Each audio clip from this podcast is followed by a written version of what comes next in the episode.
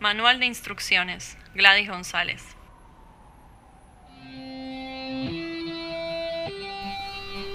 Escucho la música y me pongo rebelde, pero ya no tengo edad para ser rebelde. Ninguno de los que está acá tiene edad para hacerlo.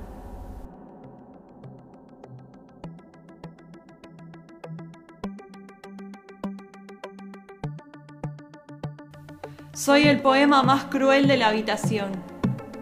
He vivido en casas vacías, con el techo partido por la mitad, sin dinero para comer, para lavar la ropa y conseguir un trabajo de medio tiempo en un centro comercial o en un supermercado, sin amigos a los que llamar por teléfono y decir, estoy destrozada.